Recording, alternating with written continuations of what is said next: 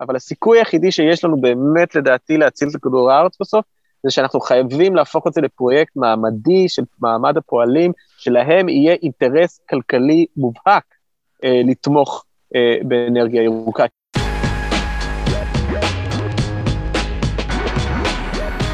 וג'ו, ג'ו הוא, אמטרק ג'ו, הוא של הרכבות. בדיוק, אמטרק ג'ו. מי שלא מכיר, אה, ביידן היה נוסע, אה, ביידן הוא מדלוור, שיש שם אה, עיר שנקראת ווילמינגטון, ויש שם תחנת רכבת, והוא היה נוסע ברכבת לוושינגטון DC כל יום, ואגב, מהלך מבריק מבחינה פוליטית, כאילו, אתה יודע, every man's Joe, וזה באמת הגדולה של ג'ו ביידן, כן. אה, אתה יודע, אני מרגיש שזה חצי אמיתי וחצי תיאטרון, אבל, אבל אין ספק שזה עובד לו, זה עובד לו מצוין.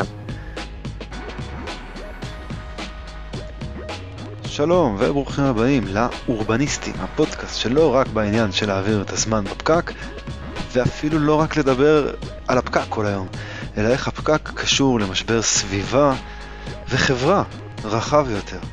והיום הולכים דווקא לארצות הברית. ארצות הברית היא המדינה עם ההשפעה הכי גדולה על העולם המערבי בלפחות 50 שנה האחרונות, ובמיוחד על ישראל, שלעיתים משנות ה-90 הייתה את הבדיחה שישראל הפכה להיות ממש הכוכב ה-51 בדגל.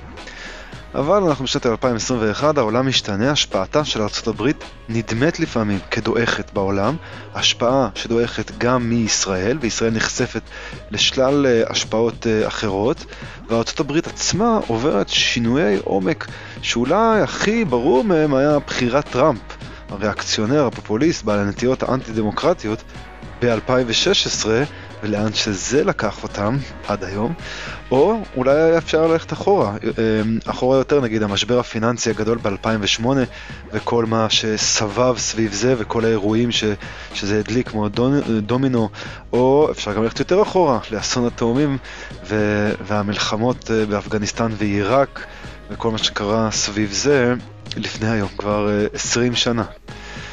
אה, בכל מקרה, כל הדברים האלה אה, הובילו אותנו אה, לרגע הזה.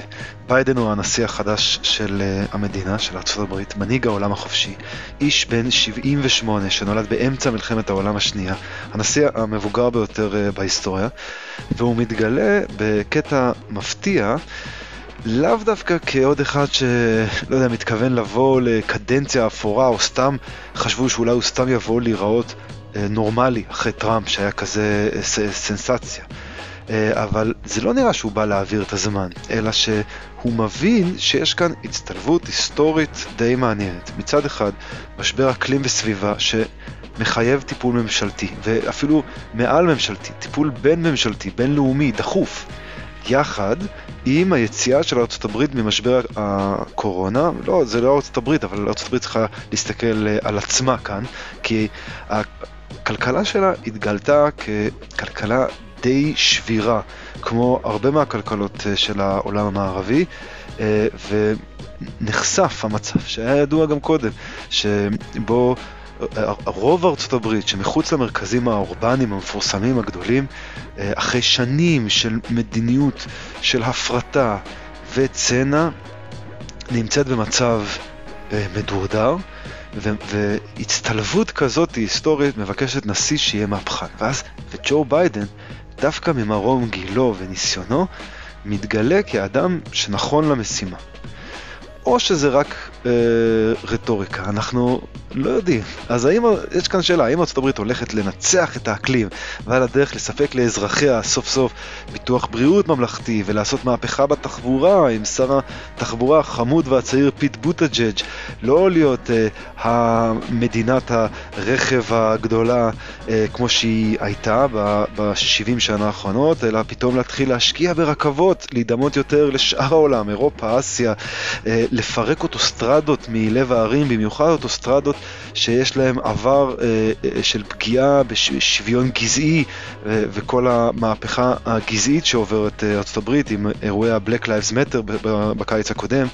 האם ארצות הברית הולכת להפוך לגן עדן של אופניים ורכב חשמלי ולשים סוף למכרות הפרחם בווירג'יניה ולבנות במקום זה טורבינות רוח ופאנלים סולאריים ושפע של אנרגיה מתחדשת? על כל זאת ועוד היום היה לי הכבוד הגדול מאוד לדבר עם דוקטור אלי קוק, היסטוריון של הקפיטליזם האמריקאי, מרצה בכיר בחוג להיסטוריה כללית וראש התוכנית ללימודי ארצות הברית באוניברסיטת חיפה ופרשן בכיר לענייני ארצות הברית, בין השאר מופיע הרבה בכאן 11. וגם, האמת, איש מאוד ידען ש- שהידע והאהבה לארצות הברית נשפכת ממנו ושכיף לדבר איתו ולשמוע אותו. הפרק הזה מוקלט תוך כדי שבישראל אולי מוקמת לראשונה ממשלת שינוי, אולי, אולי, אנחנו בשלב הזה עוד לא יודעים, שלא תכלול את הליכוד והחרדים לראשונה מזה הרבה זמן, ונראה שאם יש משהו שיכול לשמש דבק לחברי הקואליציה המשונה הזאת של אנשים מהימין הליברטיאני אה, ועד השמאל החברתי, אולי מה שיכול לשמש דבק לחבורה הזאת זה ענייני סביבה ותחבורה. אז יש כאן שאלה, האם גם ישראל יכולה לקדם עכשיו תוכנית חברתית שכוללת השקעת עתק בחברה, בתשתיות, בבתי ספר, בתחבורה, כדי להתניע את הכלכלה ולצאת חזקים יותר ממשבר הקורונה? נראה שגם בישראל אולי הגיעה השעה.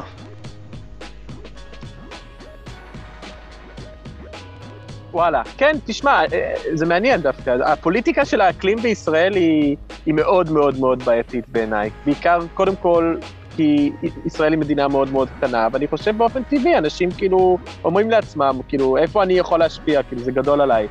הברית וסין אה, יצילו את העולם, והאמת היא, יש בזה משהו, כלומר.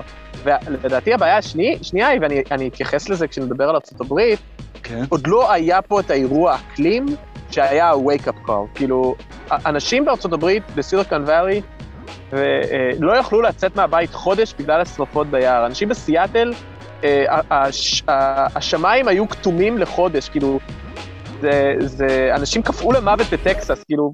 כן, אנשים מרגישים את זה שם יותר. זה, זה מרגישים את זה יותר, וזה גם יותר, אתה יודע, גם ארה"ב היא ענקית, אז ברגע שיש את זה במקום אחד, אז זה בחדשות וזה, ופה, כאילו, אתה יודע, זה כזה סתם... אה, זה כמו, ה... נכון שיש את ה... מה זה, הצפרדעים האלה שלאט לאט מחממים את המים, וכאילו, כן. הם לא שמים לב שהם... אז זה, זה, זה ישראל, כאילו, כל, כל שנה יעלה איזה חצי מעלה, ו...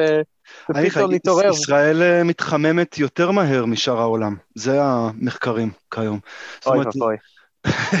זאת אומרת, העומס חום, אה, אה, בעיקר כאילו ימי חום קיצוני, כבר כן. עכשיו, יש סטטיסטיקה שמראה גידול בעשור האחרון, ו- כן. וזה הולך, וזה לא נרגע, אז...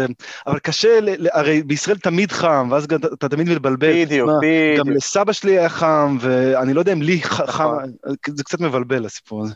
כן. אגב, זה, זה גם באופן כללי, האתגר הכי גדול של האקלים, זה שזה כל כך קשה לתרגם את זה לפעולה פוליטית ככה צינית ומקיאוולית, כי, כי אנשים לא, אתה יודע, זה נגד כל ה...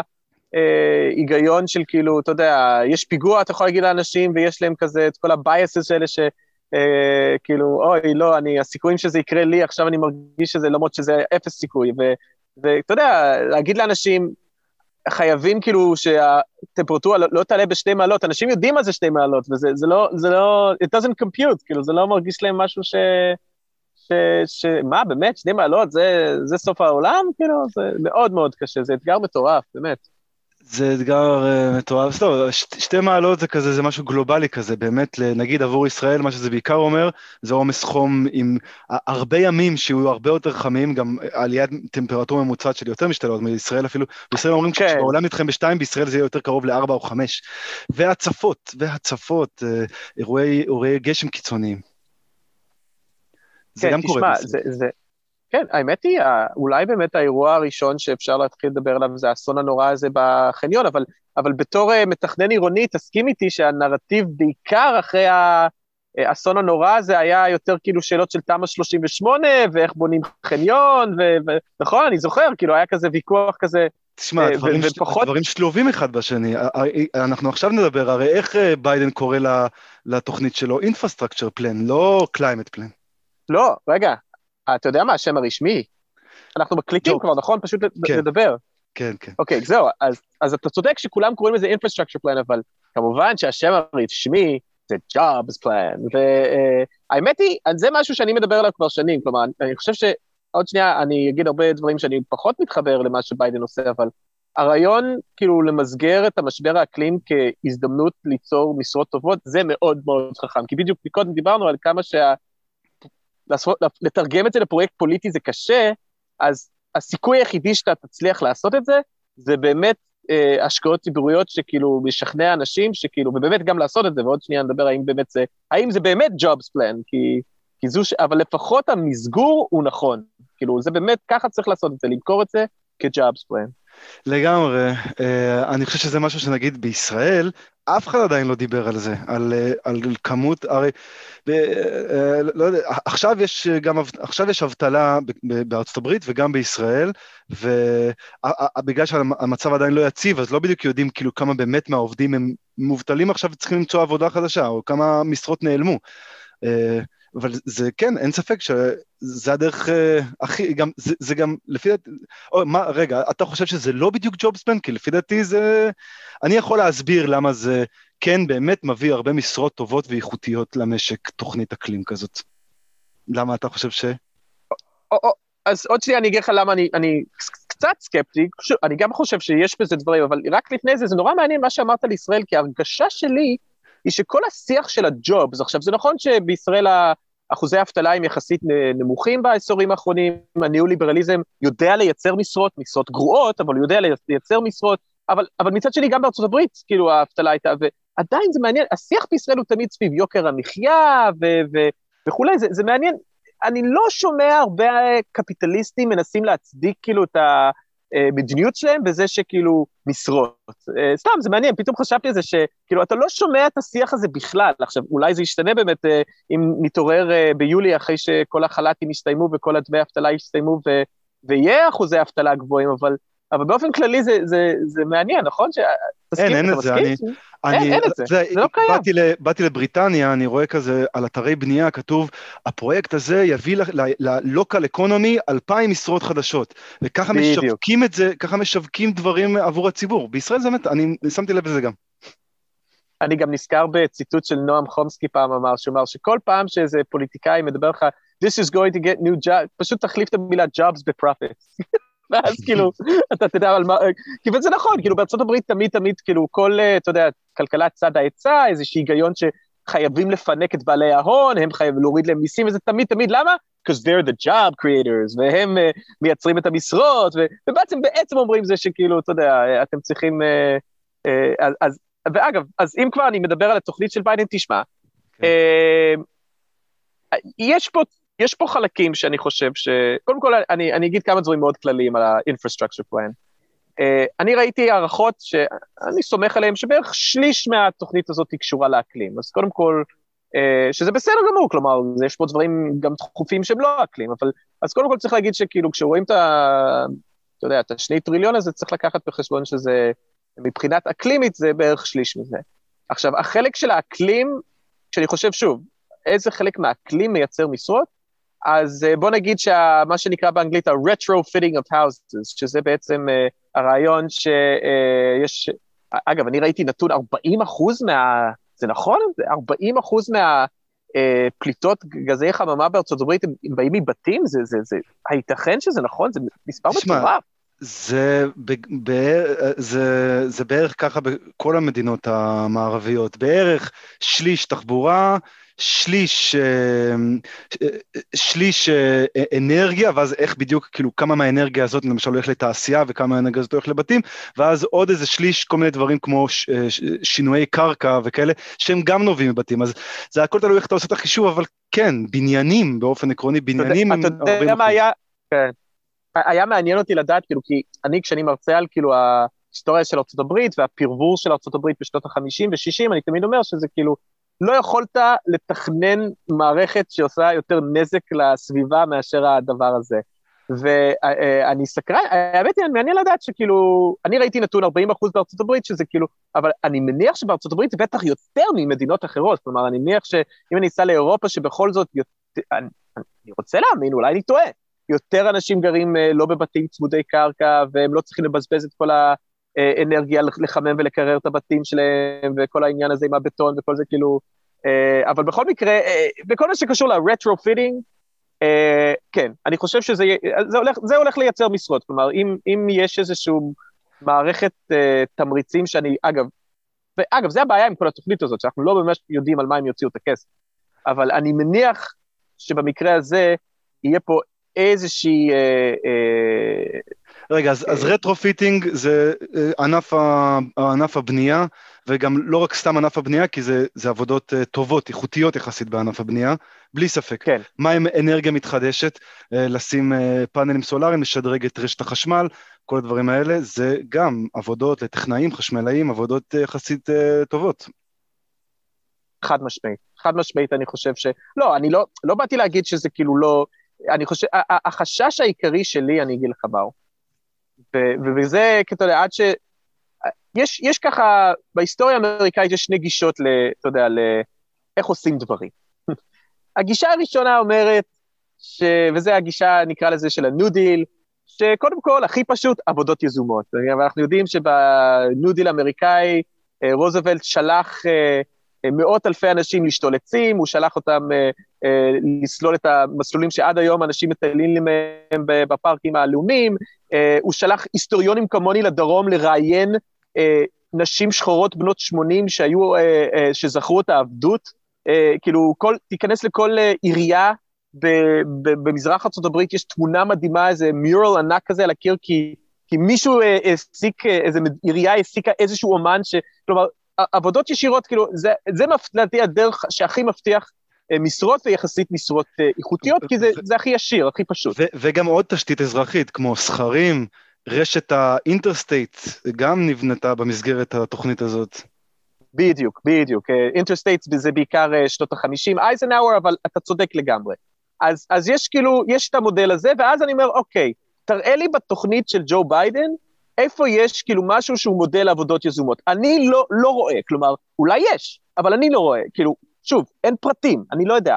החשש שלי זה שמה שבסוף זה יהיה, זה, זה תמריצי מס של חברות uh, ירוקות שהם יעסיקו אנשים, ואז אתה אומר, אוקיי, ואז יש כל מיני שאלות, כמה אנשים הם יעסיקו, האם הם יעסיקו אותם בשכר מינימום של 7 דולר ו-25 סנט, כלומר, ואגב, יש לזה דברים האלה חשיבות היום, כי בדיוק ג'ו ביידן, באחד המהלכים היותר חשובים, העלה את השכר מינימום של עובדים פדרליים ל-15 דולר, אז יש הבדל אדיר בין האם אתה עכשיו שכיר אה, של הממשלה או שכיר של, כאילו, אז, אז, אז החשש שלי היא שכאילו ישפכו הרבה כסף, אבל בסופו של דבר הצינור הכסף הזה יעבור דרך, אה, אתה יודע, ארבע חברות אה, למטרות רווח, שאתה יודע, המנכ"לים שם מרוויחים מאוד יפה, וכאילו, אתה יודע, בסוף כמה משרות באמת זה יהיה, וכאילו, אבל שוב, אני, אני, אני לא, לא, לא בא לדכדך, אבל כאילו, מבחינתי זה אחת השאלות הגדולות בכל הנרטיב הזה של כאילו, כי, כי, כי, כי יש נטייה בשיח האמריקאי,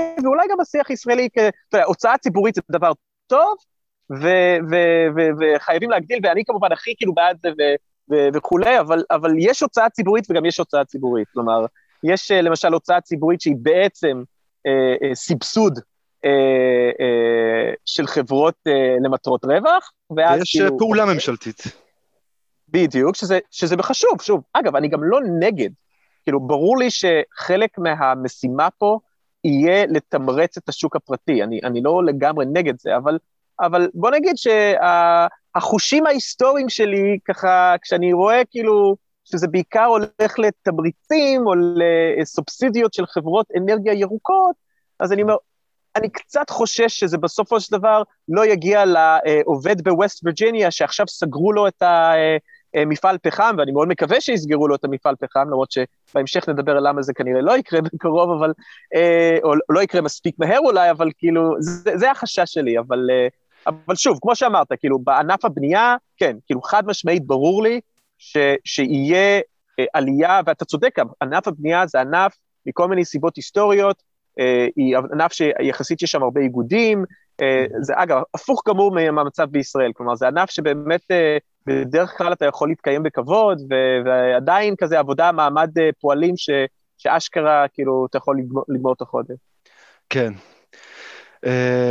כן, בישראל גם uh, הרבה מענף הבנייה זה לנצל uh, כוח עבודה זול או מהמזרח הרחוק או מהשטחים או פליטים מאפריקה.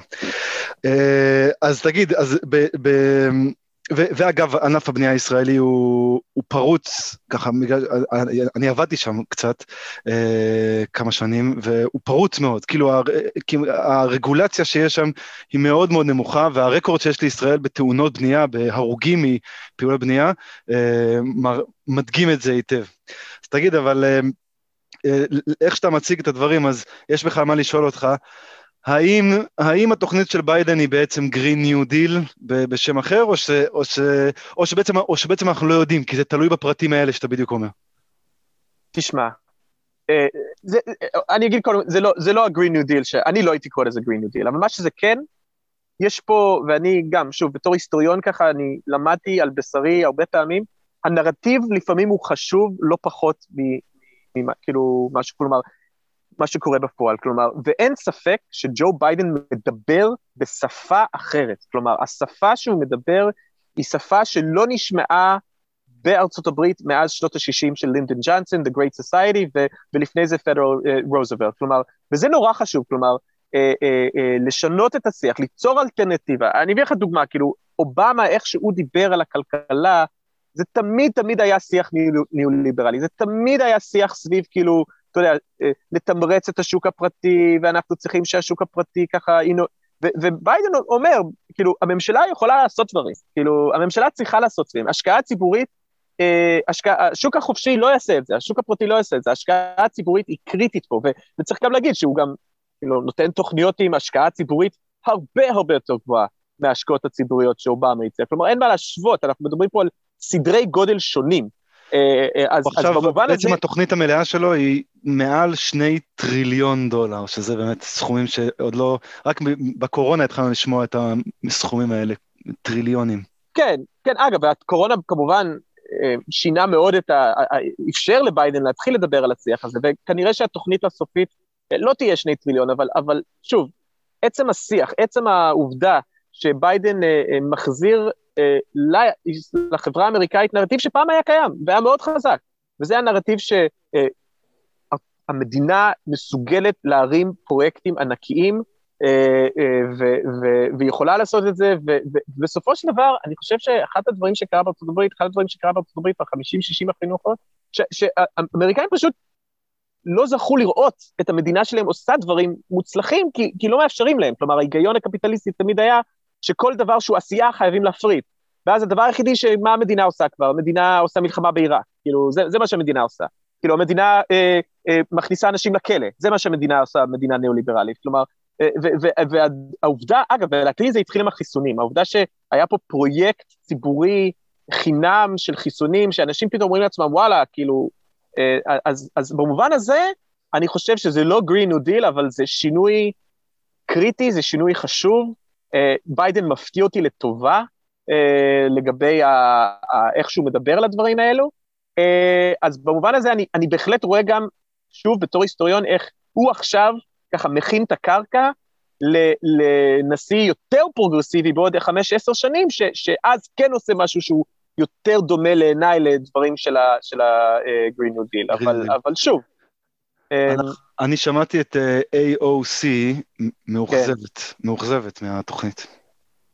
תשמע, קודם כל, AOC היא פוליטיקאית מעולה. היא צריכה להתאכזב מהתוכנית הזאת. היא צריכה כל הזמן ללחוץ את, את ביידן משמאל, ולא רק את ביידן, כאילו מי שעוקב קצת אחרי הפוליטיקה האמריקאית יודע שצ'אק שומר, סנאטור מניו יורק, כאילו, פעם היה כאילו בכיס של וול סטריט, הבן אדם הזה עכשיו מדבר על לבטל חובות של סטודנטים, הוא מדבר על זה שההשקעה הציבורית צריכה להיות גדולה יותר, הוא דחף מאוד כאילו להגדיל את הסכומים של הצ'קים, קצבאות ילדים. למה הוא עושה את כל הדברים האלה? כי הוא פוחד פחד מוות שאלכסנדר אוטזיו קורטז תרוץ נגדו בפריימריז בעוד כמה שנים. אז, אז, אז ברור שמבחינה פוליטית היא עושה את זה חכם. אגב, אני גם חושב שהיא מתנהלת נכון במובן הזה שהיא אומרת שזה לא מספיק, היא אומרת שהיא מאוכזבת, אני חושב שזה חשוב, כי בסופו של דבר, אגב, אפשר לדבר על זה בהמשך, אנשים שאני מעריך, אני לא מומחה לדברים האלה, אבל אנשים שאני מעריך אומרים זה לא מספיק. כלומר, בסופו של דבר זה לא יביא אותנו למטרות שביידן עצמו הציב, שזה, מה זה, 2050 אה, בלי, אה,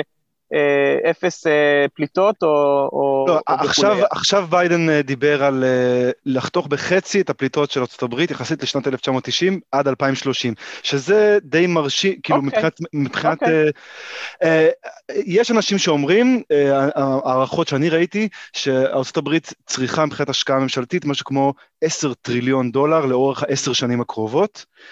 אה, מה שאומר שבטוח זה לא מספיק אם רק בזה יהיה מדובר לעשר שנים הקרובות, אז זה, זה בערך, כמה שזה עצום זה בערך חמישית כן. מזה. אני חושב שגם בכלל צריך קליים, מה שנקרא באנגלית climate action, כאילו משהו שהממשלה עושה עבור אקלים, הוא לא חייב להיות רק בתחום של אה, תחבורה, או רק בתחום של אנרגיה מתחדשת.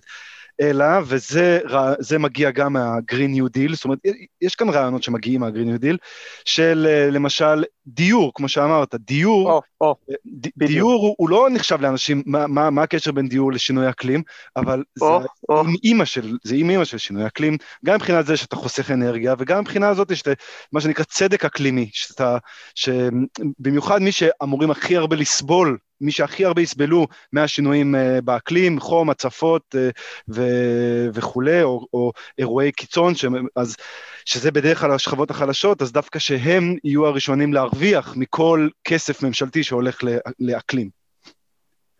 אה, אני כל כך מסכים איתך, ואני רוצה לחזור לדיון של ה retrofitting, כי פה, שוב, אני אצטרך להיות קצת... אה, אז אני מאוד בעד שעכשיו יהיה איזושהי מערכת, מי שלא מכיר retrofitting, הרעיון בגדול, שיהיה איזושהי אה, מערכת תמריצים, שיהיה כדאי לבעל אה, בית, אה, בעצם לקרוא לאיזה שיפוצניק, והוא יעשה לו איזשהו, איך אומרים את זה בעברית? אינסוליישן, שהוא בעצם... כן. בידוד, בידוד. בידוד. ו- ואגב, זה, זה משהו שגם מבחינת תמריץ, של תמריץ, יש לו גם תמריץ לעשות, זה יוריד לו את חשבונות חשמל וכולי, ו- ו- ובאמת זה, זה רעיון נהדר, ואני חושב שזה מסוג הדברים שיקרה. מצד שני, זה כאילו מרגיש לי כמו תוכנית שבסופו של דבר רק ממשיכה את הפרבור של ארה"ב והבית הצמוד קרקע ש- שהכניס אותנו, לב... ו- ו- והחשש שלי היא שאותם אנשים בדיוק שדוחפים ל retrofitting, הם בדיוק אותם אנשים שברמת העיר, אה, אה, הרי מי שלא מכיר היום, אחת הבעיות הכי גדולות בארה"ב זה, זה ה-zoning law, זה החוקי, אה, איך אומרים, אה, זה אתה, איך אומרים? אי- איזור. אז, אז, אז ברור שאני מספר לך עכשיו את מה שאתה כבר יודע, אבל כאילו, אה, אה, זה לא, לא, כאילו, ספר, ספר. ה- האיזור בארצות הברית הוא כזה, שכל האנשים האלה עם הבית אה, צמוד קרקע לא רוצים שעכשיו יבנו בני- בניין דירות, שאגב, מוציא הרבה פחות פליטות חממה, לא רוצים שיהיה עכשיו בניין דירות לידם, וברור, כמו שאמרת בדיוק, דיור זה, זה סיפור אקלים, ו- ואם היה אפשר לבנות אה, בניינים אה, צפופים וכמה קומות ודירות באזורים האלה ש... וכשהאמריקאים, כאילו, שתבין, זה לא רק uh, האיזור הזה של הבתים צמודי קרקע, זה לא רק כזה רחוק בפרברים. זה כאילו, מי שמכיר קצת ערים אמריקאיות יודע שאתה יוצא ככה מהדאונטאון הראשוני, ורוב הערים האמריקאיות הם בעצם. בתים, זה בעצם בתים צמודי קרקע, כלומר, ו, ו, ו, ו, והם לא רוצים לבנות שם, זה כל הנימבי, not in my backyard, ו, ובסופו של דבר אני אומר לעצמי, תראו מה זה, כאילו, החבר'ה האלה, הליברליים, מצביעי ביידן, שאתה יודע, נורא חשוב להם climate change, אה, אין להם, בעיה- כאילו, בסופו של דבר, אחד הדברים הכי חשובים שצריך לעשות פה, אני חושש שהוא לא יקרה, אני מקווה שאני אתבדה, אבל זה בדיוק מסוג הדברים שאני אומר לעצמי, למה זה לא מספיק? כאילו, למה בעצם... אה, אה, כי, כי פה זה כבר נכנס ל... אתה יודע, זה נכנס כבר לכיס שלהם, וזה גם אה, עלול אה, להוריד את הערך של הדירות שלהם גם, חלילה. אה, ואנחנו יודעים שהמודל האמריקאי הוא שפחות או יותר למעמד הביניים, שהפנסיה שלך היא לא כזאת גבוהה. בסופו של דבר אתה בונה על השווי של הבית, זה כאילו החיסכון שלך, זה הנכס המניב תשואה הכי חשוב בחיים שלך, וכולנו היום קפיטליסטים, ווואלה, אם עכשיו יבנו מלא מלא דירות אה, של... אה, אגב, אנחנו לא מדברים פה על אה, גורדי שחקים, רק שמספיק אה, הרבה פעמים לבנות דירות... אה, ציפוף, כמה- כן. כן, ציפוף, בדיוק, ציפוף. ו... אז, אז בדיוק, אז, אז עם כל הכבוד לזה שהולכים לבדד בתים, וברור לי, כאילו, אני מכיר את המספרים, זה עובד, זה כאילו, זה יוריד את הגזי חממה, אבל זה בדיוק כזה ההבדל בין מדיניות ככה ליברלית, מרכז-שמאל, שהיא ככה עושה חצי דרך, לבאמת שינוי מבני, אמיתי, שבאמת uh, יציל את העולם. וכמו אה, שאמרת, גם יביא לאנשים דיור. אני, אני מסכים איתך שאין כאן שינוי מבני, אפילו שכדי באמת לבלום פרבור, אתה צריך באמת איזושהי רפורמה ב, ב, בתכנון, שזה עדיין לא שומעים אותם מדברים. יש, ב, ב, בסך הכל הסיפור הזה של הפרברים השקטים היה ממש חלק גדול מה, מה, מהקמפיינים של הבחירות, אה, במיוחד של טראמפ, הרי טראמפ הבטיח להם שהוא ישמור על, ה, על ה suburbs שלהם בלי affordable uh, housing, בלי דיור, הרי מה זה דיור בהשגה? דיור בהשגה זה אומר בתים שהם קצת יותר זולים, בתים שקצת יותר זולים זה אומר אוכלוסייה אחרת, לא לאו דווקא לבנה אמידה כמו מה שיש כרגע, והוא רצה, הוא בעיקר ככה נראה לי, אם אני זוכר נכון את הניתוחים, ניסה למשוך את המצביעה מהפרבר הלבן שרוצה שקט וביטחון. אז... אה, כן, וזה, הפעם הוא נכשל כי זה טראמפ, אבל, אה, אבל בסופו של דבר, הבוחר החציוני בארצות הברית זה לבן בן 52 שגר בפרברים, ו, וכנראה לא מתלהב מהרעיון ש...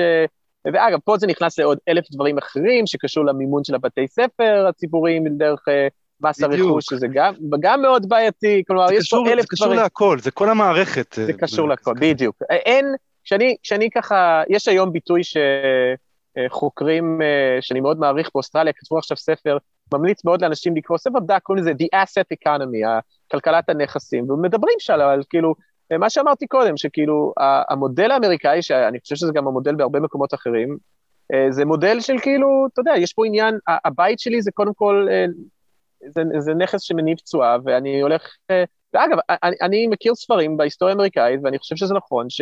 יש אנשים שהם באמת לא גזענים, אין להם שום בעיה שאנשים שחורים יגורו לידם, אבל שכנעו אותם שאם שחורים יגורו לידם, מחירי הנדל"ן שהם ירדו. עכשיו, אולי חלקם משתמשים בזה בתור תירוץ, אבל אני לא חושב, אני חושב שבאמת יש כאלה ש- שהם לא גזענים, וואלה, אין בהם בעיה, אבל הם פוחדים שהמחיר של הבית שלהם ירד, כי אתה יודע, זה, זה, זה, זה... אגב, זה גם מדהים כמה שזה בתרבות האמריקאית. לא יודע אם יצא לך הרבה כאילו, אבל אתה הולך לאיזה ברבקיו בארצות הברית של אנשים בני 40, כאילו, this is what they talk about, they talk about home, home prices. אה, אני יכול להבין, אני יכול להבין.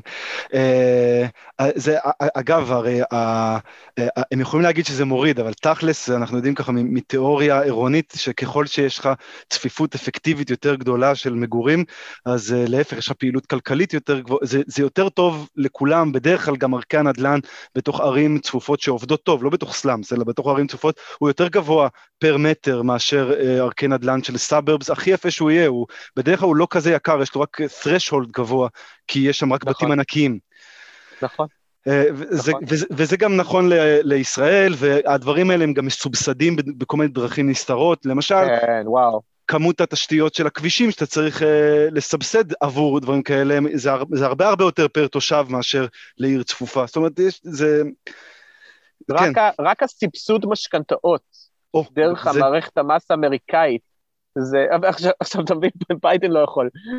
זה כאילו, אין, אין סיכוי שהוא ישנה את זה, אבל כאילו, זה מדהים כמה שדוחפים אותך בארצות הברית, אה, אם אתה יכול כמובן, ואם יש לך מספיק כסף אה, ללכת לבנק ולקבל את ההלוואה, דוחפים אותך ל home ownership, זה תמיד היה מאז שנות ה-50, זה המודל. כן. Uh, ואם כבר דיברנו שם על uh, כבישים וזה, אז מה עם פיט hmm. בוטג'ג'? פיט בוטג'ג', תשמע, אני חייב להגיד לך שלגבי פיט בוטג'ג' אני לא, אני לא לגמרי אובייקטיבי, אני אספר לך למה. No. אני עשיתי את הדוקטורט שלי בהרווארד, uh-huh. וכמישהו שעשה את הדוקטורט בהרווארד, לימדתי הרבה ילדים מהרווארד. ואני חייב להגיד לך שהם חבר'ה טובים, הם באמת... אה, חמודים. סקר... חמודים, הם סקרנים, אבל מה? הם הכי טובים בעולם בלהגיד לך, כאילו, מה שאתה רוצה לשמוע. אני אביא לך דוגמה, אוקיי? אני מלמד איזה שיעור ככה על שנות ה-60 בארצות הברית, והם כותבים לי עבודות מדהימות על בלק פאוור ועל, uh, אתה יודע, על uh, uh, הבעיות המבניות של העוני וכל הדברים האלה, ואני אומר, וואו, I'm really getting to them, כאילו, וואו, איזה כיף. ואז מגיע כאילו סוף הסמסטר, ופתאום איזה בחור אחד שמה זה אהבתי, מגיע בחליפה, ואני אומר, אה, למה אתה בחליפה? הוא אומר, כן, היום אני מתראיין ב, בכל ה-private equity ובכל ה, אתה יודע, וול סטריט, בכל המקומות, כאילו, ואתה יודע, אתה, אתה פתאום מבין ש, ש, שזה קצת הצגה, כלומר, שהם יודעים לדבר איזושהי שפה פרוגרסיבית, אבל בסופו של דבר, אה, הם נולדו לתוך מעמד מסוים, הם נולדו לתוך תרבות מסוימת, אה, הם רוצים להיות עשירים, אה, יש להם גם לחצים אדירים כאילו, אני לא מאשים אותם, אני בן אדם שהכי כאילו לא, לא, לא שם את זה על הבן אדם, שם את זה על, אתה יודע, המבנים החברתיים וכולי, ו- ואני מרגיש שפיט בוטג'אג' הוא פשוט הדוגמה הקלאסית uh, לבחור הזה. ומי שלא יודע, פיט בוטג'אג', שהוא סיים uh, הרווארד, הלך למקנזי, כלומר, הוא, הוא... עכשיו, אתה יודע, יכול להגיד, אה, הוא היה צעיר, הוא השתנה. מקנזי חברת, חברת ייעוץ ענקית, תאגיד. כן, אז מקנזי היא החברת ייעוץ העולמית, uh, סתם דוגמה אחת, אבל uh, uh, כשחברת uh, פרדו של משפחת סאקלר רצתה אה, להרעיל אמריקאים עם אופיאטים, שבסופו של דבר אה, יביאו ליותר מתים מאשר מגפת האיידס בארצות הברית, מי הם שכרו כדי uh, לדחוף גם ללוביסטים וגם זה וגם לרופאים וכולם דוחות שאומרים, זה לא כזה נורא, אפשר לתת להם משככי כאבים, זה, זה מקנזי, כאילו, הם אשכרה הורגים אנשים, כאילו, זה, זה, זה, זה לא מוסרי ברמות מטורפות, הם עובדים עם ה... אגב, משהו מעניין עם מקנזי זה שיש סיפור, אתה בחיפה? אני באוניברסיטת חיפה, כן, אני אז... גר במרכז. הבנתי, אז בחיפה יש את הסיפור של פינוי המפעלים, אה, אה, בתי הזיקוק, והממשלה רצתה לקחת חוות דעת, האם משתלם אה, לסגור את בתי הזיקוק, ומי שהם לקחו לעשות את החוות דעת הזאת היא חברת מקנזי. בקטע מפתיע, מקנזי אמרו, כן, משתלם לסגור את בתי הזיקוק, ואפילו בתוך חמש-שבע שנים, שזה מה שפעילי הסביבה רצו. אה, אבל את דוח מקנזי הממשלה לא משחררת. היא שחררה לא מזמן אחרי הרבה לחץ, כאילו שיסבירו מה, מה הולך שם, ואז דוח מקנזי המפורסם, פורסם כולו מושחר, כאילו לא רואים שם שום דבר בעצם. אז אה, יש שם זה עדיין אה, נעלם, כן. כן, תשמע, אני, אני לא אומר שהם לא יכולים, כאילו, אתה יודע, בסופו של דבר, הם יכולים לעשות את ה-cost benefit analysis וזה יצא, כאילו, יש, אני לא אומר שהם אה, כל פעם, אבל אתה יודע, יש, יש, קודם כל, יש להם אינטרסים ללקוחות שלהם וכולי, ו, אז, אתה יודע, מישהו כמו פיט בודיג'ג' שהולך לעבוד במקינזי, זה, זה, זה, זה שהוא בפוקס ניוז והוא מדבר ככה, ואגב, אפשר גם לראות את זה בקמפיין, מי שזוכר, הוא כאילו התחיל כאילו בשפה מאוד פרוגרסיבית, אה, ופתאום אה, הוא התחיל להביא תורמים מאוד מאוד גדולים, באמת, הוא התחיל אה, בתור אה, אה בחור יחסית צעיר, בלי עבר בכלל, חוץ מראש העיר של עיר אה, בינונית באינדיאנה, הוא באמת התחיל להביא תורמים גדולים. ואז כאילו, אתה יודע, מישהו שקצת מכיר את הפוליטיקה האמריקאית יודע, כנראה שהוא אומר דברים בחדרי חדרים לתורמים האלה, כלומר, זה לא, זה לא בא סתם, הכסף הזה. אז, אה, אז, אז, אז, אז, אז, אז בתור שר תחבורה, אני, אני חושב שהוא, ברור שהוא עדיף מכל רפובליקאי אגב, אני אגיד לך יותר מזה, אפילו משהו חיובי על פיט בודיג'אג'. אני אה. כן חושב שכולם זזים שמאלה בארצות הברית, גם ה... ה כאילו נקרא לזה הניאו-ליברלים והכאילו המרכז-שמאל, כלומר גם הם זזו, כלומר פיט בודיג'אג', הגרסה של פיט בודיג'אג' שלפני 20-30 שנה, היה יותר ימני. כלומר, חד משמעית, גם הוא אה, יותר טוב מהמקביל שלו בממשל קלינטון בשנות ה-90. וזה חשוב, וזה, וזה, וזה משמעותי.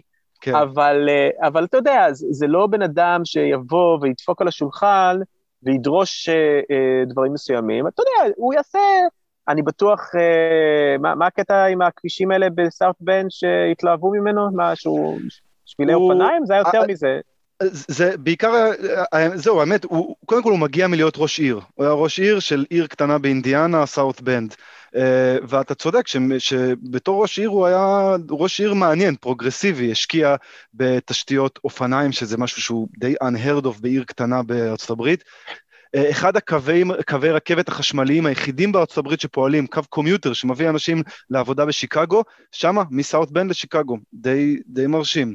העיר עצמה בכלל, אני מבין, עשתה דברים אה, נחמדים, וזה מה שנקרא ראסט בלט, כאילו זה אזור שבו קשה מאוד, וסאוט בנד עצמה היא בדיוק עיר כזאת, כי מה שהיה בפעם זה תעשיית רכב, זה בדרך כלל הערים שנהרסו ככה מתכנון עבור רכב פרטי הכי גדול, והוא ככה די הרים אותה, לפי מה שאני שומע, ועכשיו בתור שר תחבורה הוא יצא עם ההצהרות באמת הכי נכונות, אמר לכולם את בדיוק מה שהם רוצים לשמוע. נכון, ש... בדיוק.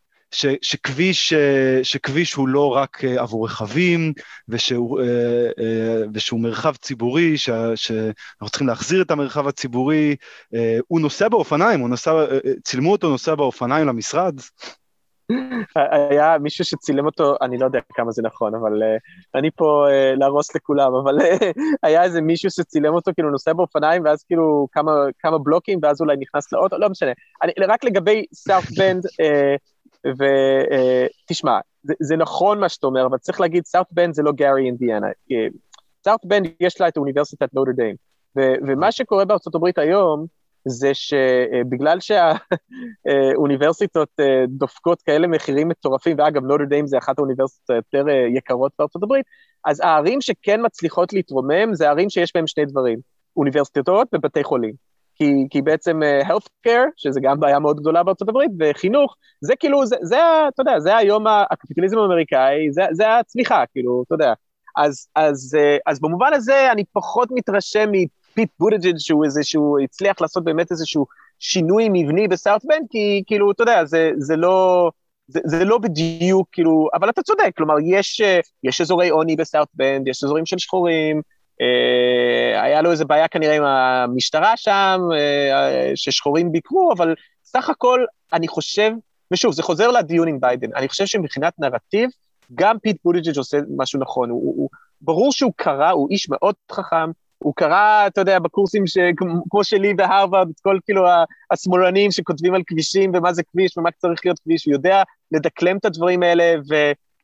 וקודם כל זה חשוב, כלומר, בסופו של דבר, להשמיע את הרעיונות האלה, אתה יודע, מי אני שאני אתלונן שמישהו כאילו לוקח את הרעיונות האלה ו- ומביא אותם לציבור הרבה יותר רחב. אבל בסופו של דבר אני נשאר באיזושהי, אתה יודע, אם רק הוא לא היה מהרווארד וממקנזי, הייתי מרגיש עם זה הרבה יותר טוב, בוא נגיד ככה. אגב, אתה יודע מי זה אבא שלו? לא. אבא של פיט בוטיג'ג' היה אה, חוקר super super שמאלני, מרקסיסט, שתרגם את גרמשי, החוקר האיטלקי המפורסם, כלומר, הוא, הוא בא מבית uh, שמאלני, שאגב זה נורא מצחיק, כי זה בדיוק הסיפור של קמאלה האריס. Uh, קמאלה האריס, אבא שלה היה כלכלן מרקסיסט בארצות הברית, ואין הרבה כלכלנים מרקסיסטים. כן. ותשמע, בסופו של דבר, אני אומר את זה בחצי בדיחה, כן, אבל אני פחות סומך על אנשים שהם פחות שמאלנים מההורים שלהם. ופיט פוליג'ץ' הוא בוודאות פחות שמאלני מאבא שלו, ואגב, קמאלה האריס, אגב, קמאלה האריס היא אותו סטייל, כאילו, לדעתי, זה... אה, גם עליה אני פחות, אה, אני סקפטי, אני מה לעשות, אני סקפטי. אבל, אה, אבל תשמע, בסופו של דבר בעניין של התחבורה, אני, זה חוזר לנקודה שדיברנו על הדיור, כאילו, אני, אני, מסקרן אותי לדעת כאילו מה ההרגשה שלי, ותקן אותי אם אני טועה, אבל ההרגשה שלי היא שהדבר הכי טוב שאנחנו יכולים לקוות אליו, ש, ששוב, זה לא מעט, אבל זה שתעשיות הרכב בארצות הברית מעוניינות מאוד לעבור לחשמל, לחשמלי. לי, לי אין מושג למה, אולי אתה יכול להגיד לי למה, אבל ג'נרל מוטורס וכולם יצאו בהצהרות, אה, כנראה יש להם אינטרס כלכלי, אה, אולי גם משהו מעבר לזה, אני לא אומר שלא, לא פוסל את זה.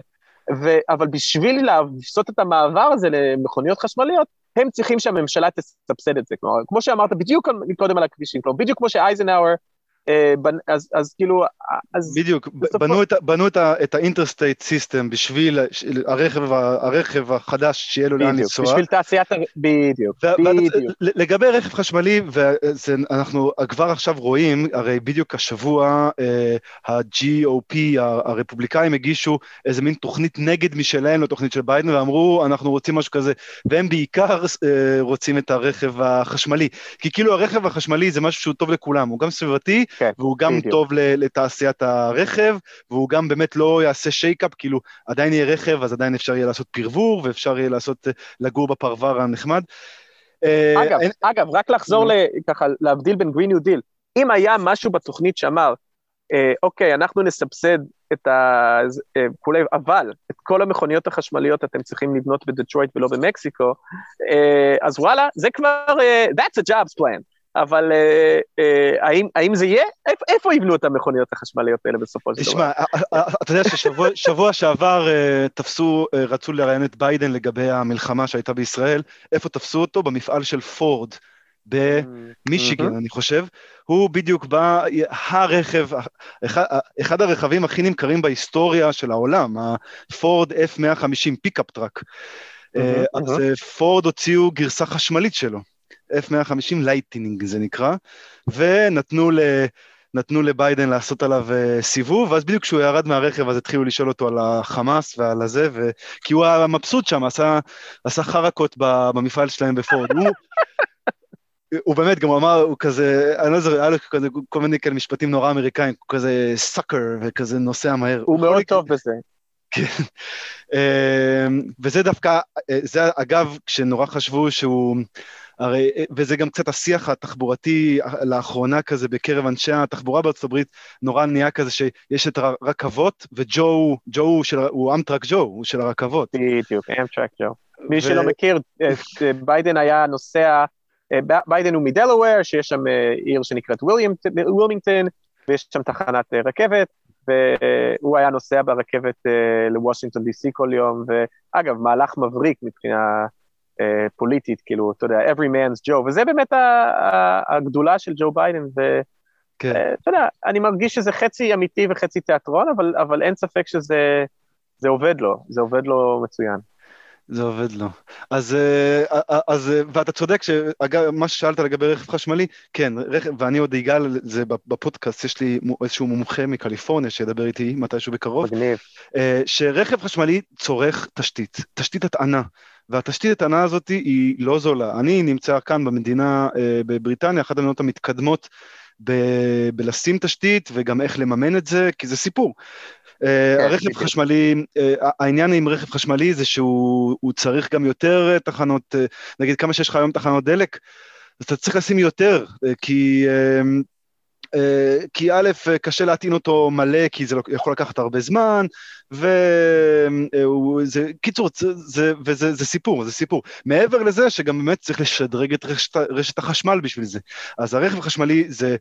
פתרון טוב, כאילו כשצריך לשמור עליו באש קטנה, אבל הרפובליקאים זה אחד הדברים שהכי מדליק אותם, אז כן מדברים על זה, אפילו שזה, צריך לשמור על זה באיזשהו איזון לעומת השקעה ברכבות חשמליות וזה, שזה בכלל, אתה יודע, הרי בארצות הברית... אין את זה, אין, נכון, אין. בתוכנית, אה, בתוכנית אה, בתוכנית הזאת של אינפרסטרקצ'ר, יש, יש משהו שהוא באמת אה, יהפוך את הברית אפילו קצת ייקח אותו צעד קדימה לאירופה מבחינת רכבות? לא, לא אין. או... תשמע, יש דיבור מאוד חזק בחודשים האחרונים על היי ספיד רייל, שזה, הם מסתכלים בקנאה על סין, שלסין יש רשת היי ספיד רייל משוגעת, ובכלל בכל אסיה, כי גם ביפן יש, ולארצות הברית אין. עכשיו, יש גם סיבות טובות למה לארצות הברית אין, כי ארצות הברית אין כמעט אנשים בארצות הברית, לעומת סין, פשוט אין, אין כלום הרי בארצות הברית. אה, אבל אה, יש, יש, אה, אז זה, זה עדיין לא הודיעו, אנחנו, אבל פיט בוטיג'ג' התבטא בקשר ל high speed rail, הוא אמר שהוא רוצה. באופן עקרוני יש תכנון על, יש את המסדרון המזרחי, כאילו וושינגטון, ניו יורק, בוסטון, שם, שם רוצים לשדרג את הקו רכבת הזה, שיהיה מהיר. יש high speed rail שהיא נורא מסובכת, שנבנית בקליפורניה, בין סן פרנסיסקו ללוס אנג'לס. ביידן עכשיו דחף לה כמה מיליארדי אה, דולרים, כי הפרויקט הזה, כנראה שקליפורניה זה מקום גם מאוד מאוד מושחת, והפרויקט הזה דשדש, אה, אז כאילו הזריקו לו כמה מיליארדים כדי שהוא כן ימשיך. אז יש, יש דיבור כזה, אבל אה, הדברים עדיין לא סגורים, כי אה, גם בסופו של דבר, הרי, תקן אותי אם אני טועה, אבל זה כסף פדרלי, שכן, יכול, הוא יכול להגיד אם זה רכבות או כבישים, אחרי זה המדינות צריכות להחליט איפה הן משקיעות, ממש. אה, האמת היא שברמה התכנונית אתה תדע יותר טוב ממני. אני מרגיש שבדברים האלה בסופו של דבר, בטח אם זה חוצה מדינות, אז יש לזה איזושהי תכנון גם ברמה הפדרלית, אבל, אבל תשמע, גם בסופו של דבר, כשאני חושב על כאילו הנזק האדיר של הטיסות בארצות הברית, ו, וזה שכאילו, fuck, אתה לא יכול לקחת רכבת בין לוס אנג'לס לסן פרנסיסקו, ואגב, אני בתור מישהו שגר בבוסטון שש שנים, אני יכול להגיד לך, שיותר זול היה לי לטוס אה, לוושינגטון די.סי, אה, או פילדלפיה, ניו יורק הייתי כבר אה, כנראה נוסע כן ברכבת או באוטובוס, אבל אה, יותר זול משמעותית היה לטוס, מאשר לנסוע באמטרק המעפן הזה, אה, שאגב הוא גם מאוד איטי, ו...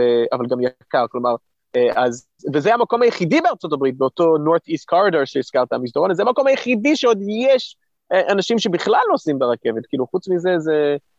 ובדיוק כן. מישהו אמר לי משהו שזה היה לי mind blowing, ש, שאם היה בארצות הברית את המערכת הרכבות שיש בסין, אז יכולת לנסוע משיקגו לאטלנטה בארבע שעות. וזה פשוט, כאילו, בדקתי, זה, בנהיגה זה איזה 12. זה, זה, זה פשוט, כאילו, אתה יודע, זה, פתאום הבנתי, כאילו, מה, מה הדבר הזה היה יכול לעשות ל, ל, לכלכלה האמריקאית, ל, לחברה האמריקאית, כאילו, זה... זה פשוט מדהים, ו... אבל אתה יודע, לפני זה לפחות, אתה יודע, לפחות לוס אנג'לס, סן פרנסיסקו, אה, אתה יודע, אה, שיקגו, מוואקי, או אה, דאלאס, היוסטון, אוסטין, כלומר, קודם כל להתחיל לפחות עם איזשהו משהו ככה בין הערים שהן יחסית קרובות, אבל... אה, אני, אני אגיד לך, אבל מה שלפעמים שוכחים מארצ...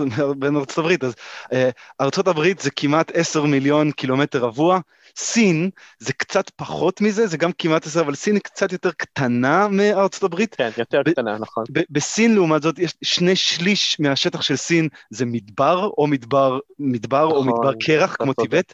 רוב האוכלוסייה כן. מרוכזת בערי ענק במזרח של סין, וארצות הברית היא עצומה, והערים שלהם עצומות, כן. ויש לה ערים גם במזרח וגם במערב, וגם באמצע, ולחבר ביניהם, ואין אנשים. בארצות הברית יש כמה, בערך 300 ומשהו מיליון איש, ובסין יש פי חמש מזה.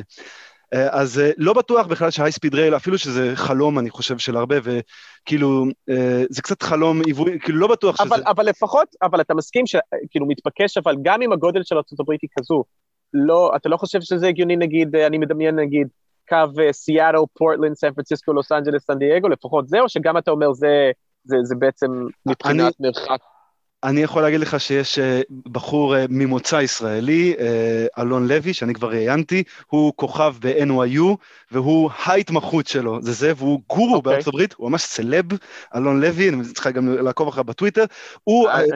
עכשיו, בזמן האחרון, הוא עשה תוכנית בארצות הברית, הוא הראה איזה קווים, לפי דעתו, שווה לפתח high speed rail בארצות הברית. הוא עשה על זה ממש live event, והיה כל מיני עניינים, אני עקבתי אחרי זה קצת, היה נחמד. אז אני לא זוכר בדיוק, אבל כן, במזרח ארצות הברית הוא כן הראה שכדאי לחבר כל מיני דברים. כן, וואי, מעניין, טוב, אני אעקוב אחריו, זה מעניין. אלון לוי הוא גם.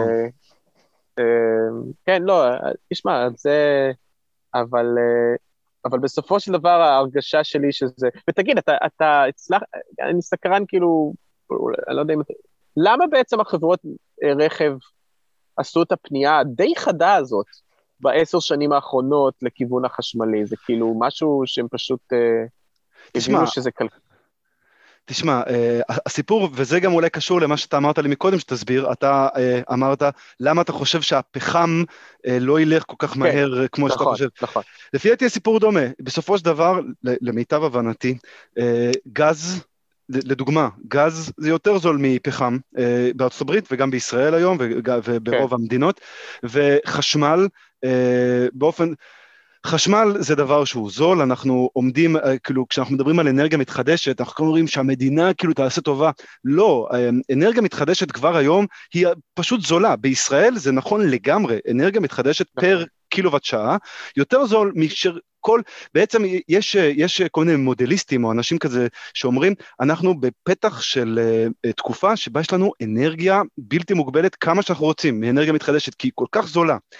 ואז כשיש לך אנרגיה מתחדשת כל כך זולה, למה אתה צריך את כל הסיפור הזה עם הנפט ואת, ואת הרכבים כן, המלוכלכים האלה? כן, כן. התעשייה הולכת לשם, ואילון מאסק הכניס אותם ל...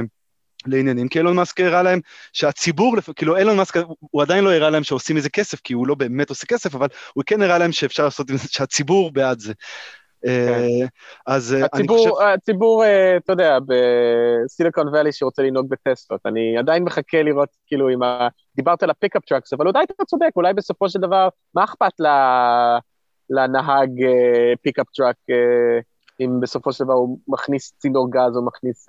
תשמע, אה, אני שמעתי על אנשים בארצות הברית שבכוונה קונים את הרכב הכי מזהם, שאומרים עליהם שהוא הכי מזהם, ואז, oh גם, עושים, ואז גם עושים לו שינויים, כן, שהוא, נכון, נכון, שיהיה נכון, לו נכון. mileage per gallon אפילו יותר גרוע, כי הם בכוונה רוצים לזהם את כדור הארץ כן. כמה שיותר, מתוך אוי, פרינציפ. אוי. אוקיי, סבבה, כן. אבל אני עדיין, אני עדיין מאמין בבני אדם, שגם בני אדם יודעים, לא, כאילו, אני מסכים איתך. זה כסף. אגב, אה... ואז, ואז כאילו, ואז כאילו הסיפור הגדול זה התשתית גם של ה... grid, נכון? וזה, וזה, וזה כן אה, ביידן, בתוכנית infrastructure שלו יש השקעה ב... איך אומרים grid בעברית? ברשת החשמל. רשת החשמל.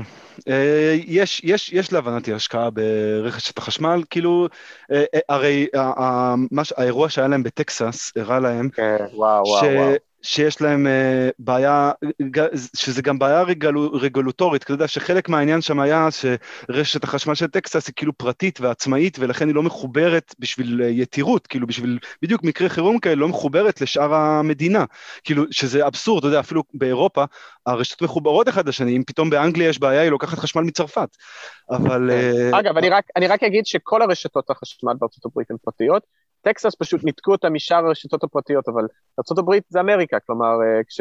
זה בדיוק ההבדל בין ארה"ב לאירופה, כלומר, אה, תגור בארצות הברית, לא משנה באיזה עיר, אתה תשלם את החשבון חשמל שלך לחברה פרטית. חברה פרטית, אני, זה, זה אגב, זה, זה לא דווקא כזה רע, גם באנגליה חברות החשמל הן פרטיות, השאלה היא איזה רגולציה יש עליהן.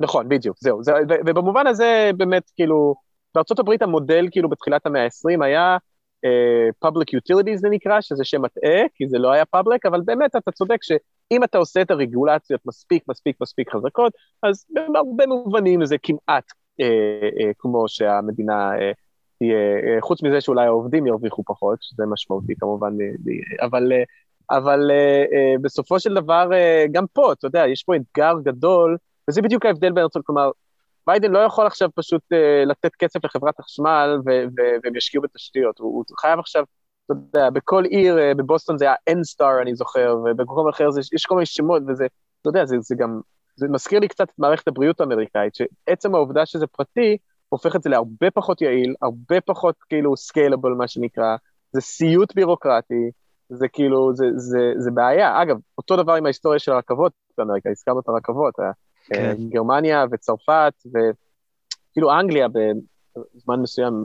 מערכת התחבורה במאה ה-19, אתה יודע, בארצות הברית היו דברים מטורפים, אנשים כאילו בנו 17 קווי רכבת uh, שמגיעים לאותם מקומות, כי אתה יודע, כי היו בעלי הון שהשקיעו בזה ו, ו, ו, ו, וכולי, אז uh, זה, זה בעיה, אבל כן, אני מסכים איתך שבסופו של דבר אפשר, אפשר אולי uh, uh, לשרוד עם המערכת הפרטית, אבל זה, זה ידרוש איזשהו... Uh, אגב, לגבי הפחם, אני רק אגיד, הכוונה שלי הייתה פשוט ספציפית לזה, זה פוליטי, כן. זה מי שלא יודע, אה, לג'ו ביידן יש אה, בדיוק 50 סנטורים אה, בשביל להעביר דברים, והסנטור החמישים שלו זה בחור בשם ג'ו מנצ'ין, וג'ו מנצ'ין הוא לא בדיוק שמאלני, והוא פחות או יותר הלשון מאזניים בכל... הוא ועוד אחת מאריזונה, קירסטן סינמה, וג'ו מנצ'ין הוא בווסט וירג'יניה, וווסט וירג'יניה זה coal country, וג'ו מנצ'ין אמר בצורה מאוד מאוד ברורה, שהוא לא מוכן אה, שיהיה איזשהי אה, חוק שיסגור, וזה משהו שצריך כאילו, אה, אתה יודע, אני מסכים איתך שהתמריצי שוק יעשו את זה בסופו של דבר, אבל כרגע אנחנו צריכים משהו קצת יותר מהר מהתמריצי שוק האלה, ו, וזה, וזה בעיה. ואגב, אני מבין את ג'ו מנצ'ין, כי בסופו של דבר, התוכנית של ג'ו ביידן זה לא Green New Deal ברמה כזו שהוא יוכל לבוא ולעובדים העניים האלה במכרות פחם ולהבטיח להם שאם יסגרו להם מחר את זה, הם מיד יקבלו את העבודה ב... ב אתה יודע, לבנות wind uh, turbines, uh, או אתה יודע, uh, כן. זה, זה, זה, לא, זה לא כל כך פשוט, אז זה, זה אגב נושא שבדיוק אם התחלנו את זה מפינוי בתי זיקוק, אז כמובן שמי שלכאורה מתנגד לפינוי בתי זיקוק בחיפה, זה ועד העובדים של בתי זיקוק, אה, אפילו שיש שם שמועות שבעצם אומרות שזה בתי זיקוק עצמם מפעילים את ועד העובדים שלהם שיעשה רעש כאילו הם נגד, mm-hmm. אבל אין ספק שיש בעיה, אתה סוגר תעשיות כאלה, ש, שגם, שאין להם הצדקה כלכלית מעבר לנזק הסביבתי שהם עושים, ואז מה אתה עושה עם כל העובדים, במיוחד מבוגרים, אתה צריך לעשות להם כל מיני תוכניות אה, אה, קליטה מחדש, חלקם אתה צריך פשוט אה, לתת להם לפרוש בגיל יחסית צעיר, כאלה שכבר לא ימצאו מקצוע אחר, לא, לא כל מי שיודע לקרות פחם גם יודע להקים טורבינה. בדיוק, בדיוק, וזה אתגר מאוד גדול, ו... וגם פה, כאילו, אתה יודע, אתה, נורא קל כזה לכתוב בסעיף התקציבי 100 אה, אה, מיליארד דולר על הסבה מקצועית, אבל כמו שאתה אומר, זה, זה לא כל כך פשוט, ו, ושוב, אני חושב שכאן אתה רואה גם את האתגר בדברים האלה, כאשר אתה מנסה לעשות הכל דרך הסקטור הפרטי, ש... ש אתה יודע, אם זה היה להרים עבודות יזומות ממשלתיות, אולי זה היה... ה-Green New Deal, אחד הרעיונות שהיה ב-Green New Deal של אלכסנדריה אוקסיו קורטז ושל ברני uh, סנדרס וכולם, זה הרעיון של ה-Job Guarantee, שזה הרעיון בעצם שכל מי שיאבד את העבודה שלו, או, או סתם, מישהו שעובד במקדונלדס או בוולמארט ומרוויח 8 דולר לשעה, ה-Green New Deal יספק לו משרה ב-15 דולר לשעה, כלומר, uh, um, וזה, זה, אתה יודע, זה כבר, כאילו, סדרי גודל שונים, וזה כנראה לא יקרה בזמן הקרוב, אבל יכול להיות שזה מה שנצטרך גם מבחינה פוליטית, כי אתה, מה שאמרת לוועדים זה כל כך נכון, וזה זה סיפור שהוא, תמיד רואים את זה בארצות הברית, שיש פה בעיה מעמדית ברורה, שהסיפור הזה עם האקלים, הוא, הוא, הוא, הוא סיפור שאתה יודע, מי שדואג לאקלים, זה, זה קודם כל יש לו איזושהי פריבילגיה. יש לו את הזמן ואת היכולת הכלכלית ואת ה...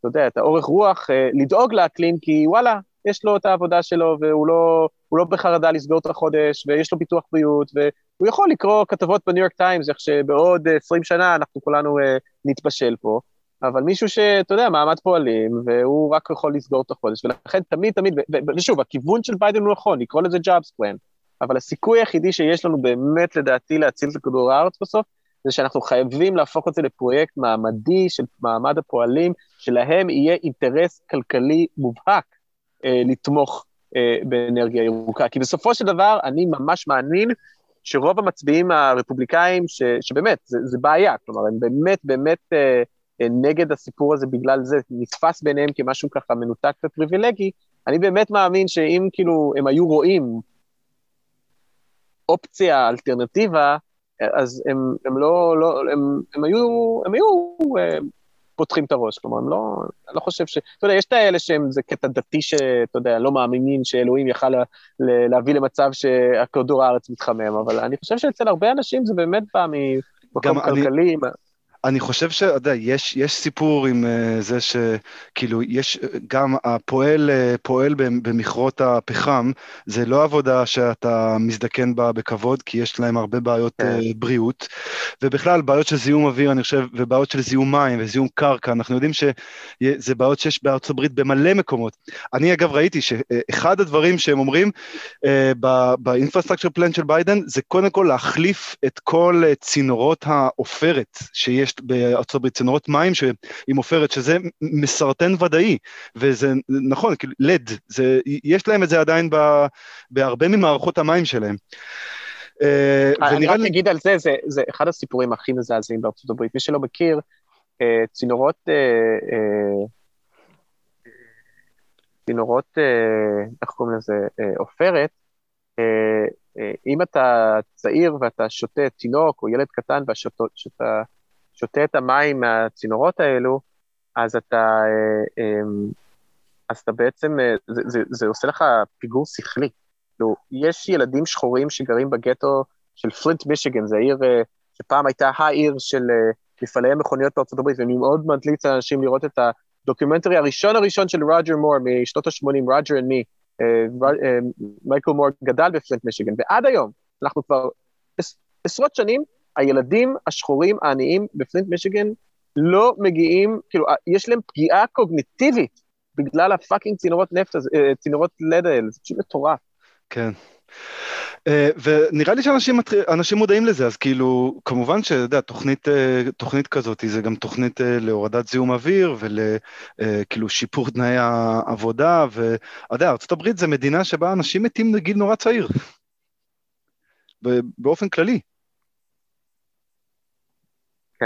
כן, הסיפור של התוחלת החיים בארצות הברית הוא באמת מטורף, שאתה רואה את זה גם את הפערים המעמדיים פה, אז אני פשוט, זה דברים שאני ממש מראה בהרצאות שלי, אז לפני, לפני העידן הניאו-ליברלי, ההפרש בין הגילאים, בין מישהו שהיה בעשירון התחתון והעשירון העליון היה בערך חמש שנים, שזה גם לא מעט.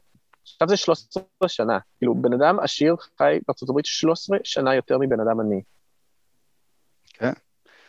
אז אה, אגב, אני, שאלה אחרונה כדי לסגור את הדיון, אני רציתי לשאול אותך. כן. אה, כש, כשמדינה, אוקיי, אין ספק שג'ו ביידן הוא כזה, משהו לא מפחד ממנו, והוא כבר התחיל לעשות את זה בערך מאמצע הקמפיין, והוא ממשיך עם זה עכשיו, זהו באמת, אני בעד big government, שזה כאילו נכון. לגמרי שונה ממה שהיה מאז רייגן. אה, בעד big government, וזה כאילו, זה הרטוריקה שלו לפחות. נכון. וה, וההשקעות השקעות כאלה של המדינה, ו, ומימונן על ידי צבירת חוב, ו, וכל הסיפור של איך אתה מממן כן. של איך אתה מממן, זאת אומרת, כל התיאוריות הקיינסיאניות האלה, mm-hmm. אתה, חושב, אתה חושב שהן תופסות אה, ב, בענייני אה, אקלים כאלה? אה, קודם כל, כן. אה, אה, אני אגיד כמה דברים. קודם כל, ג'ו ביידן אה, הוא לא, הוא לא, אז בוא נגיד כזה דבר, יש תיאוריות כלכליות חדשות כמו MMT על כסף שמאוד מעניינים, שבעצם אומרים שמדינה כמו ארה"ב, שהיא ריבון, היא יכולה להדפיס כמה כסף שהיא רק רוצה, שהמגבלה היחידה שלה, וזו מגבלה סופר חשובה ולא צריך לזלזל בה, זה, זה מגבלה של האינפלציה. אבל... ועכשיו בדיוק שבוע, שבוע שעבר פול קרוגמן אמר, אין בעיות של אינפלציה, לא צריך לחשוב. נכון, ואין, ואין, ובינתיים אין. כלומר, עשינו ניסוי ב-20 שנים, מאז 2008 בארצות הברית, הדפיסו כמויות פסיכיות של כסף ולא היה אינפלציה. ובכלל, אם יש דבר אחד שכלכלנים כנראה לא מבינים בו, זה אינפלציה.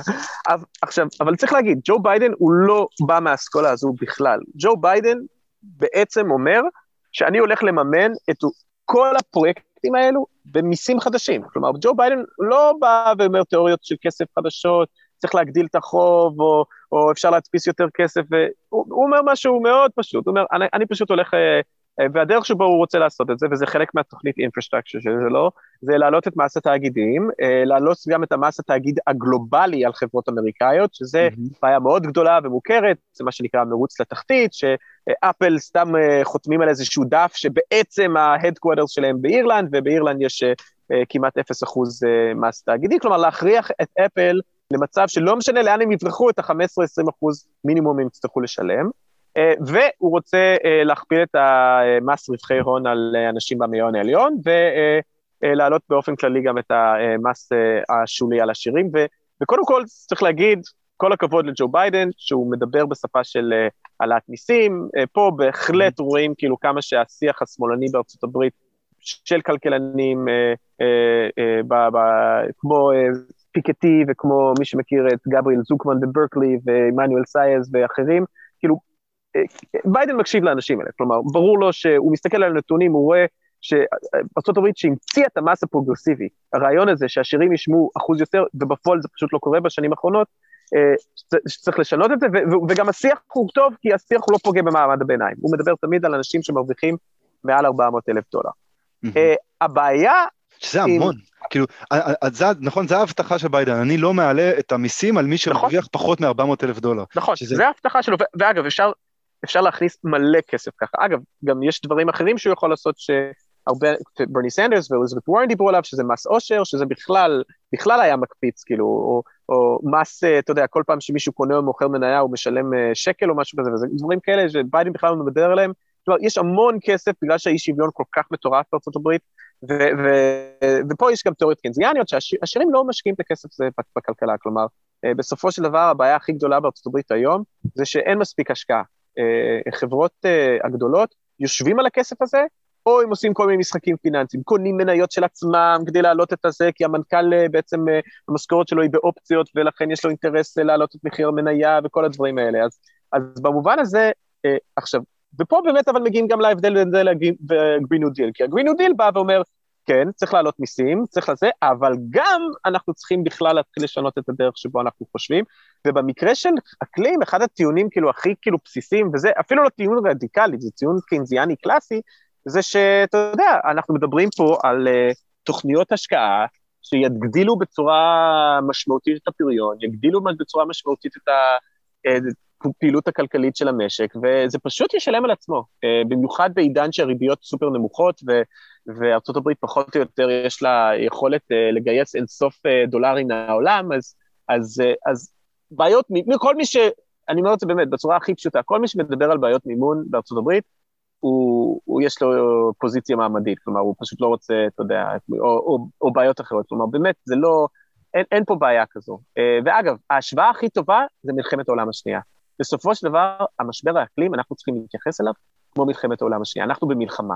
אז נכון, זה לא הנאצים, וזה ואויב שקשה לראות אותו, אבל זה אותו דבר. ומה שארצות הברית עשתה במלחמת העולם השנייה, זה שהיא הדפיסה כמויות פסיכיות של כסף, היא העלתה את המיסים על עשירים בצורה מטורפת, היא... אה, אה, אפילו היה קצת אינפלציה, עשרה אחוז, לא יקרה כלום, אם קצת כמה שנים נציל את כדור הארץ, יהיה עשרה אחוז אינפלציה ו, אה, וכולי, ו, וזה עבד, זה עבד מדהים, זה הביא 30 שנה של פריחה כלכלית בארצות הברית, הקפיץ מלא אנשים למעמד הביניים, אה, אה, וזה מה שאנחנו צריכים לעשות, ואתה יודע, זה לא ג'ו ביידן, אבל... וה infrastructure bill של ג'ו ביידן הוא עדיין לא שם, אבל הוא אולי עוד יכול להיות שם, כי אנחנו לא יודעים מה יקרה. בדיוק, גם לא יודעים מה יקרה, וגם שוב, בסוף של דבר אני רוצה לחזור למה שאמרת על ה big government, מה שבאמת חשוב פה, שאני מסתכל ככה, זה קודם כל השינוי בגישה, השינוי בנרטיב, השינוי ב... אתה יודע, בתור, אני אגיד לך, עזוב, ארצות הברית. בתור מישהו פה בישראל שהוא בשמאל הכלכלי, ואתה יודע, אני עושה דיבייטים עם עומר מואב וכל מיני ימנים מפורום קהלת, ומזמינים אותי לכל מיני ככה... אתה לא יודע איך בחצי שנה האחרונה, איך אנשים, אתה יודע, במסדרונות השלטון נקרא להם, ובבנק, איך הם כאילו לוקחים את הרעיונות שלי הרבה יותר ברצינות, כי אתה יודע, ג'ו ביידן מדבר על זה. אה, וזה זה קריטי, כאילו זה באמת, לגיטימציה זה דבר חשוב, ואין לזה תחליף, ובמובן הזה, אחרי כל הדברים וכל הירידות, אני נורא חשוב לי כן לסיים בנימה אופטימית בהקשרים האלה. כלומר, בסופו של דבר, ג'ו ביידן מפתיע אותי לטובה, אה, אני חושב שהכיוון שלו הוא חכם, אה, ואגב, גם פוליטית זה חכם. בסופו של דבר, המצב היום בארצות הברית הוא כזה, וזה ברור, שמה שיכול להביא מצביעים מהמפלגה הרפובליקאית זה סוגיות כלכליות. הם רוצים, כל סקר מראה, הם רוצים להעלות מיסים על העשירים, והם רוצים אה, אה, את כל הדברים האלה, ו, וזה פשוט לא, לא, לא, לא, לא, לא סיכון פוליטי במובן הזה. כלומר, אה, אה, לך תסביר לאיזה, אתה יודע, הם רוצים את ה infrastructure, כאילו, איפה שהשמאל הפרוגרסיבי הוא לא פופולרי, זה בסוגיות התרבותיות, אתה יודע, דברים שקשורים אה, אה, אה, לפוליטיקת זהויות, לגזע, כן. למגדר. אבל, אלה, אלה אבל רוצים... אנשים רוצים את המדינה שתבוא ותעזור להם ותשפר להם את החיים. כן, הם מוצאים את זה. תמיד אני צוחק שיש קטע גדול, שברני סנדרס מגיע לפוקס ניוז, ופוקס ניוז רוצים לעשות לו כזה תרגיל, אז הם עושים סקר בכל הצופים, כמה מכם רוצים ביטוח בריאות ממלכתי. והם כאילו באים ככה להראות את הסקר, וכאילו להראות, וזה בלייב, אז אין להם ממש שליטה בזה. וכאילו, התוצאות עולות על כאילו על זה, ויש קהל כזה, מישהו רוצה, יכול להסתכל על זה ביוטיוב, זה פשוט רגע מדהים. וכאילו, רואים את התוצאות, אה, אה, לא, סליחה, זה אפילו יותר טוב מזה, ברני סנדרס כזה פונה לקהל ואומר, אה, אה, אה, לא, לא ברני סנדרס, השדר של פוקס ניוז פונה לקהל ואומר, תרימו יד מי שרוצה socialized, אה, כאילו ביטוח בריאות ממלכתי וזה, וכאילו כל הקהל אה, מרים את היד ומתחיל להריע, כאילו זה, זה, זה, ו, ואגב, פוקס ניוז מזהים את זה, יש כל מיני דמויות כאלה פשיסטיות, אה, כמו טאקר קרלסון, שכשמדברים על כלכלה, אז פתאום כאילו הם לא נגד infrastructure, והם די שמאלנים בדברים האלה, שזה קצת מוזר וקצת מפחיד, אבל, אבל uh, בסופו של דבר, uh, גם פוליטית, אם ג'ו ביידן רוצה uh, לנצח בבחירות אמצע ב-2022, ואם הוא רוצה להיות נשיא שוב ב-2024, כדאי לו להעלות מיסים על עשירים, להשקיע ים בכסף, ולהתחיל, אתה יודע, לבנות את התשתיות האלה. לא, להוביל את העולם בשינוי אקלים, בתקווה גם לפתח כמה טכנולוגיות כאלה טובות שאפשר יהיה לייצר אותן במקום, אגב, נשק לכל העולם. בדיוק, אגב, גם זה, יש ספר מדהים, ממליץ לעוד אנשים לקרוא של אה, כלכלנית מדהימה, מריאנה מזקטה, שמדברת uh, על איקונומי. שלנו, מלונדון. כן, בדיוק, והיא מדברת על זה, כאילו, אה, גם, שהיא אומרת, מה שאנחנו צריכים זה כמו שהיה עם התוכנית של ארה"ב להגיע לירח. כלומר, היום אנחנו יודעים שכל כך הרבה דברים יצאו מהדבר הזה. אתה יודע, סטיב ג'ובס לא המציא את האייפון, מי שהמציא את האייפון אה, זה מימון ציבורי של טאצ' סקרין ואינטרנט שהומצא כל כולם אה, בצבא האמריקאי ובאוניברסיטות אמריקאית שקיבלו מימון ציבורי, ובסופו של דבר הקפיצות הגדולות והיא מראה את זה בספר אחר שלה, שעכשיו ברח לי השם, הקבוצות הגדולות בטכנולוגיה תמיד תמיד תמיד, קודם היו מולווים בהוצאות ציבוריות גדולות. אם יהיו התפתחויות מעניינות, אה, אני אשתדל לעקוב בפודקאסט אחרי מעללי ג'ו ביידן, פיט בוטג'ז' אה, וכל החבר'ה האלה, גם בהמשך. ואולי בהמשך גם אה, אפשר יהיה לדבר על תוכנית האקלים והתחבורה של אה, השרה מרב מיכאלי. אה, מי יודע, אבל נגלה בימים הקרובים. בינתיים, תודה רבה לדוקטור אלי קוק. חפשו אותו בטוויטר, שם תוכלו לשמוע עוד על ארה"ב ומה שקורה והמהפכות שלה. תודה רבה לאיתמר קליגר על הביט ואונגה כרגיל על העיצוב. עד כאן האורבניסטים להפעם.